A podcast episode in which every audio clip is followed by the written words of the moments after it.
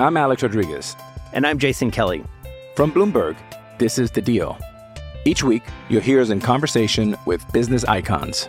This show will explore deal-making across sports, media, and entertainment. That is a harsh lesson in business. Sports is and not as um, simple you know, I, as bringing a bunch of big names together. I didn't want to do another stomp you out speech. It opened so, up so many more doors. The show is called The, the Deal. Deal. Listen to The Deal.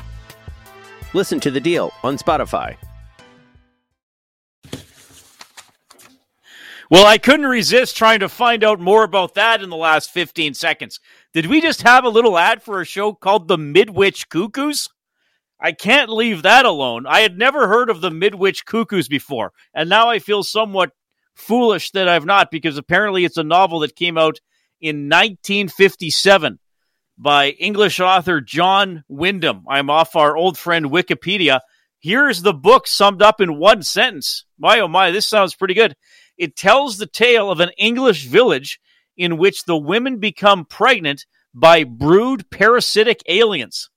Well, that is right up my alley. I, it sounds like they've maybe made some modifications for the television show. I got to get that date. I think it said September something for the Midwich Cuckoos. There you go.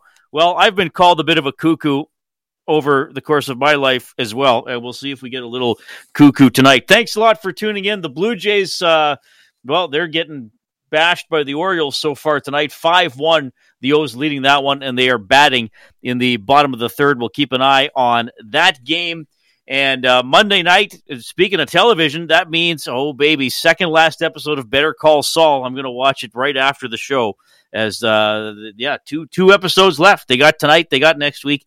That's it for Better Call Saul, one of, in my opinion, the greatest television shows of all time. Maybe soon to be trumped by the Midwich Cuckoos. We'll see. All right. Appreciate you tuning in tonight. Hope you had a pretty good weekend, though if uh, you're an Edmonton sports fan, perhaps between the hours of eight and eleven p.m. on Saturday night, your weekend was not very good, regardless of what else you were doing, or maybe you didn't even make it uh, to the end of that game. Certainly, well, I, I, I think the team felt there was a little bit more optimism going into that game. I was trying to be a little bit more optimistic, and for about ten minutes or so, it seemed like the optimism was well-founded. And then Nathan Rourke and company went to work and just chewed up the Elks for the second time this season, uh, fourteen seven after the first quarter, thirty-seven seven after the second quarter, and the second half was uh, really just a formality. It wouldn't have mattered if it would have ended eighty to fourteen, thirty-five to fourteen, forty-six fourteen was the ultimate final score as the Elks dropped to two and six on the season. A, a few things from that game, and I, I think it has to be acknowledged that Nathan Rourke is absolutely outstanding, and he has not just done this to the Elks. He has done this pretty much every team he's played against this season. I, I, I guess against the uh, um, the Winnipeg Blue Bombers, he didn't have quite as good a game, but he has uh, thrown for at least two touchdowns in every game he's played. He has thrown for at least two hundred fifty yards in every game he has played. He threw for four hundred thirty-six against Toronto earlier in the season. Uh, he topped that against the Elks on Saturday night. His stats almost don't make sense from that game. He was thirty-four for thirty-seven. That's ninety-two percent completion. four hundred seventy-seven yards and five touchdowns. I got a text from a buddy during that game, and my buddy is a prolific player at a video game called Madden. You may have heard of it. You may have heard of the gentleman it's named after.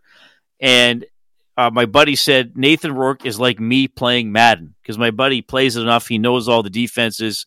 He, he knows what's going to happen, and you just pick people apart. And that's what Nathan Rourke did to the Elks. Again, Uh, he's done it to pretty much, I mean, only six incompletions against Saskatchewan in a game. twenty-two for thirty against Hamilton. Uh, thirty-nine for forty-five in that game I mentioned against Toronto. Now, he, he torched the Elks worse than he's torched most other teams, except for that Toronto game, but he's still doing it consistently. And I, I, we talked about this last week. To me, he is the number one story in the C F L this season. I, I And I know there's a team that's nine and oh, but we kind of expected the Winnipeg Blue Bombers to be pretty good. And they're probably not going to go unbeaten, as Bob Irving told me on Friday night. Well, he, he said they won't go unbeaten. Still half the season to go. Nathan Rourke is a Canadian quarterback, and I have to admit, at the start of the season, I didn't know what to expect. and he is absolutely just lighting up the entire league. Now, I, I also know, like, I got a, a text from another buddy during the game on Saturday who said, how long before Nathan Rourke is uh, in the National Football League? Even if he goes and is a, is a team's second or third string quarterback, he's going to make more than he can in the C F L. Well, I want you to remember something here, and this shows you the uh, how the perception of players and perhaps a, a reminder sometimes of the of the divide that exists between the two leagues. Nathan Rourke had a workout with the New York Giants last May. They worked him out at wide receiver, so they didn't even look at him at quarterback.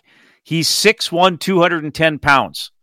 And in uh, N F L terms for a quarterback, that would be a small quarterback. And yes, I know there have been shorter, skinnier guys to succeed. Uh, you know, Drew Brees, uh, not a big guy. But just for comparison, Michael Riley, who played for the Lions and, of course, won the Cup here in Edmonton in twenty fifteen, six foot three, two hundred thirty. And Nathan Rourke, six foot one, two hundred ten. So I think this is worth remembering here. And look, maybe some team will give him a look. Maybe he goes down for a year like Ricky Ray did, and and you, and you see what happens. I, I don't know if that's going to happen. But now, I mean, this is transformative for the Lions. He's twenty-four years of age. Do they have a Canadian quarterback who is incredibly accurate and quite mobile for the next ten to fifteen years? I mean, quarterbacks, if they're good, can play into their late thirties. No problem these days if they stay healthy. Really just stunning what he is doing. And those stats, again, against the Elks, thirty-four for thirty-seven. That's ninety-one point nine percent completion. four hundred seventy-seven yards, five touchdowns. Didn't even need to play the entire game. Uh, you know, he was they were pounding the Elks so badly. So he is amazing. Good players are hard to stop. I don't know if he's ever going to go to the N F L. I mean, this could be a guy. And, and look, is he going to get as rich as he would as N F L quarterbacks? Well, of course not. But I mean, he's he's probably going to make half a million dollars a season from the B C Lions, at least as he goes throughout his career. So he'll still do uh, he'll still do pretty well. That's it, just some of the throws he made. The ball is exactly where it, it needs to be. Um, I mean, the Elks sacked him early, part of what was somewhat a positive start for Edmonton. They pressured him what maybe a couple times, but even then, he can get away. Somebody I know whose opinion I trust when it comes to the Canadian Football League offered a comparison of Doug Flutie when it came to Nathan Rourke. Now, I am not there yet, and I told this person, whoa, whoa, whoa, let's pump the brakes. Um, but I suppose you can see where that's uh, where that's coming from. So you have to give credit to his excellent play. And I, I, I'm in touch with quite a few people during games with text messages and stuff like that, and uh, somebody very frustrated said to me, why, why don't they just stop him? And I said, hey, that's what uh, teams were saying about Ricky Ray nineteen, twenty years ago. Just stop him. The, the good ones, the great ones don't get stopped. Now, having said that, the Elks secondary was absolutely in disarray in that game, and it has been most of the season. Uh, coverage is missed. They had a play where they blitzed eight guys. Uh, a guy who's supposed to be taking away the deep pattern moves up to try to take away a crossing route. There's two guys there. Lucky Whitehead runs by everybody else. He's gone for a long touchdown, and uh, that's just how it went for the defense most of the night. Um, but it's hard to find positives for the Elks in that game. Like I said, other than maybe the first ten minutes. And even in that, they fumbled a punt and fumbled their first offensive play away and kind of survived and were tied seven seven after one good drive engineered by Taylor Cornelius, who then the rest of that game didn't look very good. I, I, I don't know if I would give anybody any aspect of the Elks. Well, I wouldn't. I know I wouldn't. Any aspect of that game a passing grade. Offense, no. Defense, no. Special teams, no. Coaching, no. I, I mean, no, nothing was good enough from the Elks in that game. And plus, they were playing a superior opponent to begin with, and away they go. They get pounded. So they're two and six. We talked about the, this four-game stretch, starting with B C. Now they got Saskatchewan, who has not looked great, but did beat the Elks earlier this season. Saskatchewan is four and four. If the Elks win that game, all of a sudden you're just a win out of a playoff spot because there's going to be a crossover, West going to the East, and then you play Ottawa twice, and the Red Blacks are terrible themselves. They're sitting there at one and seven. So if the Elks are going to try and make this interesting, maybe at least flirt with a playoff spot, It, it starts with a victory over Saskatchewan coming up Saturday night on the brick field at Commonwealth Stadium. But coming off that game, that was a very discouraging game because you saw, okay, Winnipeg, they they hung in there. You know, they were two or three plays away against the Bombers, even though it turned out to be a fourteen-point decision. Winnipeg had to put that game away with a late touchdown. And then you go into B C, and like I said, basically halfway through the second quarter, you knew the game was over. It, it wasn't even overly interesting to, to, to keep you listening or keep you watching throughout the entire night. Uh, Chris Jones, head coach and G M, after the game commented on Nathan Rourke's outstanding play. Yeah, I mean, he's uh, that's about as good a performance as I've ever seen a, a quarterback. I mean, he's, you know, he's very athletic, number one. He's calm in the pocket. He can run. He can move around to throw the ball, and uh, and, and again, when he does throw it, he's about as accurate as uh, as anybody I've ever seen in this league. Uh, to talk about the other side of the football offensively, you guys, I thought you kind of survived a, a, a nervous, shaky start with the, with a couple of fumbles early, got the touchdown. Taylor Cornelius was talking with us earlier, and he just said we just seemed we didn't get any momentum off the touchdown when we tied it at seven. Yeah, you know what, uh, we just we just didn't seem to ever ever have that second and third play. You know, we would make a play and. And then uh, we would shoot ourselves in the foot, you know, on second down, or, or get behind the sticks a few times and, and put us in situations that weren't manageable. And then when he moves around, which, again, it's inevitable that a quarterback's going to have to move around, he's going to have to find his check down throw and give that guy a manageable throw to, uh, to you know, catch and run. And that would extend some drives. And so we've got a lot of work to do, and, uh, you know, we've got high character in our room, like I've said before. And these guys are going to continue to work. They're going to continue to scratch, and, and we're going to get there. You had a win in Montreal. You came back. You played pretty well against a, a real good Winnipeg team. How frustrating is it for you to, to have this kind of performance and this kind of a, a, a step back, I guess, a little bit uh, after a bye week when you when you come into B C like yeah, this? Yeah, you know what? We had a lot of people healthy, and we felt really good. I mean, we had an excellent week of practice. Uh, in fact, we had, you know, three really solid days of uh, of work. And then a couple of polished days to, to get ready. And, uh, you know, again, you've got to give them credit. I mean, uh, they they made the football plays to win the game. I thought we did a decent job stopping their run early, uh, which made them go to their pass game. But at the same time, I mean, he uh, he did nothing but uh, throw accurate passes for the entire game. Chris, uh, obviously a similar result here in week one. Uh, now it's week nine going into week ten. Do you react any differently Uh, from you know going into next week's game compared to you know week one of the season? Well, I mean, a lot of people are going to be you know naysayers are going to all be out there. You know, oh God, you know, sky's falling. And uh, each team, each game is uh, its own yeah. entity. Just like you know with the Winnipeg, uh, the Winnipeg game, and you know we had every opportunity to to win a Calgary game on the road. I mean, we've got to finish those tight games, and then we've got to figure out, when things go bad, like early in the game here, how do we how do we respond? And uh, that's the thing that uh, that I've got to try to figure out is how to get them past you know an early mistake, because it's inevitable that you're going to make an early mistake, and you got to weather it and uh, and be strong. And you do weather it, and you get some momentum, you get a touchdown, and it's almost like this team has to find a way to reward themselves further instead of you know kind of what happened, which was a, a tremendous run Uh, of offense from the B C Lions in that first to, to second quarter. Yeah, they, they played really good football in the second quarter, and again, we tried to man them up, and th- their guys made plays for him. I mean, he threw very catchable balls where only his guys could uh, could come down with it, and uh, we've got to we've got to do a better job in man, uh, and at the same time, I've got to mix up the mix up the calls for them and uh, and get them closer to the receivers when we're in zone. But again, they're a good football team. The only team that's beat them is Winnipeg. Um, and so you've got to give them all the credit in the world. You know, I mean, Rick's done a nice job assembling a football team, uh, and and now we've just got to continue to uh, to strive to to get to uh, to the level of some of these teams like Winnipeg, Calgary, and B C. I mean, they they're good football teams. You turn the page now for the Saskatchewan Roughriders next week. Obviously, a check of the standings tells you that's a pretty important football game moving ahead. Oh yeah, I mean, again, you've got to you've got to look at it, and you know, we've got to compare records and know that, that we had every opportunity to win that game also at home, and ended up uh, shooting ourselves in the foot in the fourth quarter to end up losing the football game. But they're a very good football team as well. They should be rested coming off of a bye, so we've got to be smart and get get them back and uh, look at the things that we did well and look at the things that we didn't do well and uh, and improve. And uh, again, each each week we've just got to start start winning games. You know, we've got to just uh, look at it like a one game season. I'm Alex Rodriguez, and I'm Jason Kelly. From Bloomberg, this is The Deal. Each week, you'll hear us in conversation with business icons. This show will explore deal-making across sports, media, and entertainment.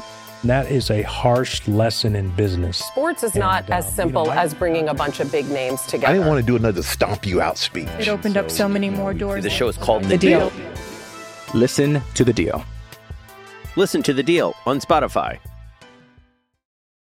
All right, so that's Chris Jones uh, after the game on Saturday talking to Morley Scott and Dave Campbell. Morley has the Elks this week coming up between seven thirty and eight tonight. He mentioned a lot of mistakes. They got to get past the mistakes, and that's what's made it, uh, to me, even more frustrating to watch. There is a talent deficit on the team. They're still searching for a lot of players. They also don't have a lot of cohesion, I don't think, because of all the changes and some of the injuries. And then plus, uh, y- y- you got wounds. You got Deron Carter trying to catch a punt over his shoulder when you've made the offense of B C go two and out and on the first drive of the game. You got uh, a time count violation coming out of a, a punt and a stoppage and plays like that. So still a lot of work to do for the Elks. We may be saying that through most of the season, and, and I think we knew that this was going to be uh, a tough year, in which a playoff spot might be extremely difficult. But now three of the games have been uh, have been absolute blowouts. But hopefully we start to see some progress here before the end of the month and going into that Labor Day home and home against Calgary. Here's the deal. I'm happy to talk to you if you own a, telev- uh, a telephone.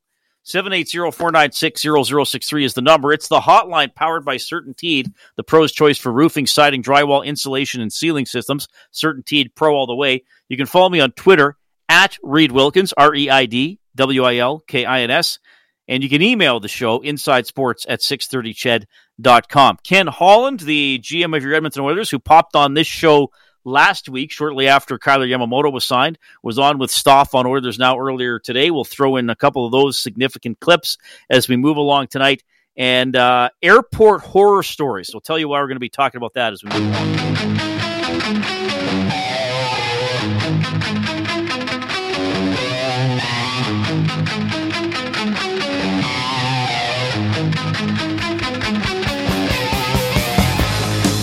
Yeah, a W N B A team had to sleep in an airport. We'll have uh, more details on that, and Rob Brown's going to join us with some airport horror stories from his uh, traveling days in the National Hockey League as we move along tonight. All right, seven eight zero, four nine six, zero zero six three. We got Gord, I believe, who wants to comment on the two and six Elks. Gord, go ahead. Hello? Yeah, Gord, you're on, man. Okay. Uh, just kind of a straw poll, uh, watering and Uh, between the two sports, what's the worst coaches uh, that the Eskimos have hired and the Oilers have hired? Oh, I don't know. Who do you think? Uh, well, uh, the Oilers, I might start with George Burnett. Uh, Eskimos, I don't know. Kay Stevenson, Richie Hall, Jackie Parker. There's some names in there. Yep, there are some tough years with some of those guys. Thanks, Gord. Appreciate it. seven eight zero, four nine six, zero zero six three. We also have Sir Robert on the line. Sir Robert, haven't talked to you in a few weeks, man. What's going on? Uh, hey, Reed. How you doing? Good. Well, I mean, you know what? I look at the, to me, I look at the Elks at two and six, and I say, yeah, okay, that's bad. But, I mean, you know what? To me, the, to me, the Elks are still...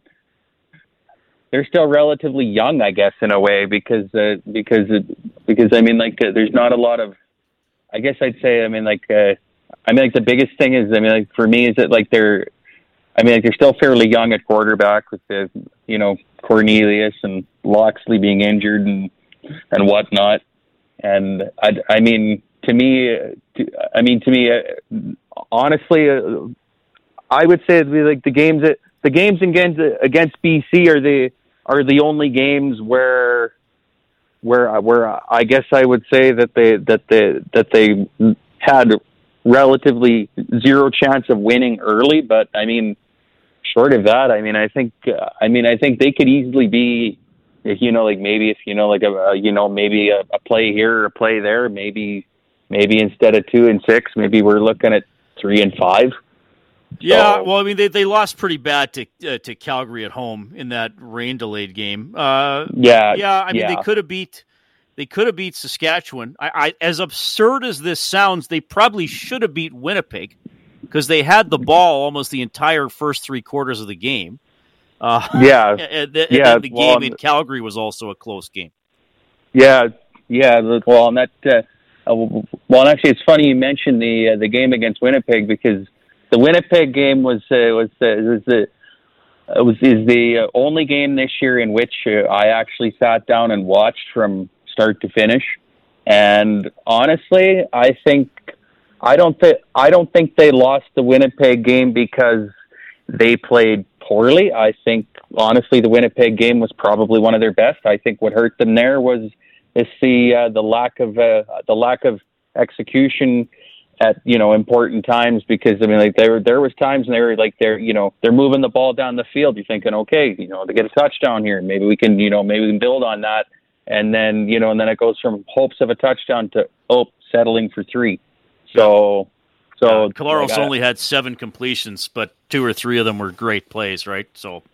Yeah. So, yeah. Like, so, yeah. I mean, like, that's it. I think, you know what, there's still, there's still a chance for them to be in the playoffs. I mean, as you said, they've got Saskatchewan and then they got Ottawa twice. I mean, you know what, the season, the season's not over, in my opinion. Is it likely? Is it likely for them, in my opinion, to be a playoff team out west? No, I'll say crossover in the east at best. But I mean, you know what? There's a lot of football left. They're they played eight games. They still got ten left, so they're going to have to see how it goes. Sir Robert, thanks for listening, man. We appreciate it. Yeah, uh, tough go for the Elks here. We'll see. The next three weeks, like I've said, are going to be pretty big. Can you at least uh, uh, have uh, you know be? show some interest in a playoff spot by the time you're going into Labor Day. All right, uh, Rob Brown's coming up, airport travel horror stories from his days in the N H L.